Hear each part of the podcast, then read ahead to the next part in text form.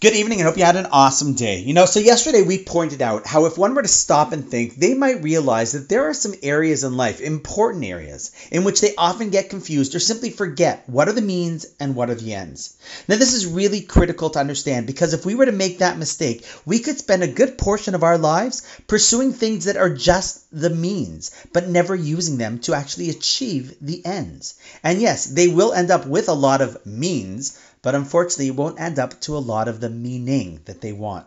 This might happen, for example, with work. A person might spend a lot of time working so they can earn a lot of money, but sometimes in the process, they actually end up neglecting their spouse or their children, or even worse, it causes strife within the family. You see, in the beginning, the goal of it was in order to have a great family life, and because the focus might have gotten lost, they achieve and have means, but for what end?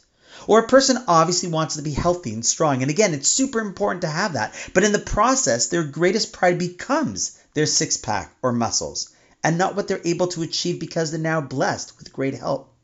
See, remember the goal of all self help, be it financial, physical, emotional, is to be in a position to enable one to make a difference, to help build a family, help others, their community, the world around them. This is where I'm often reminded of the line that I heard about how so many people in our generation like to say, you know what, I want to give my kids the opportunities I never had.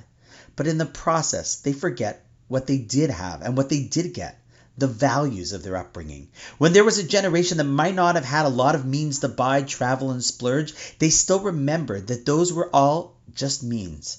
And in the end, what they have to show is really what's important in their lives, their values, and their families. You know, I'll be honest, as I get a little older, I get a little more worried about this because I don't think people are as aware of how important this is and how fast the opportunities go by if we lose focus on what our means and what our ends. What kind of future this type of mistaken perspective of where the means becomes the ends could lead to, it'll have a massive impact on our community and more importantly, our own lives. The good thing is, you are thinking about this now. So take a little time, assess the goals, the ends that you're looking to achieve, and see what are the means needed to truly get there and where the means might possibly actually be interfering with that destination you ideally want. I remember seeing a bumper sticker which started with the famous line that you can probably finish yourself He who dies with the most toys wins. Right?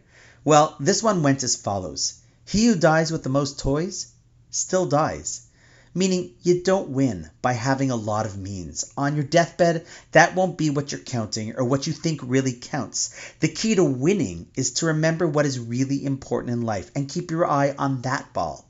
Then you will be the one who wins. And on that note, wishing you an awesome night, and I look forward to seeing you tomorrow.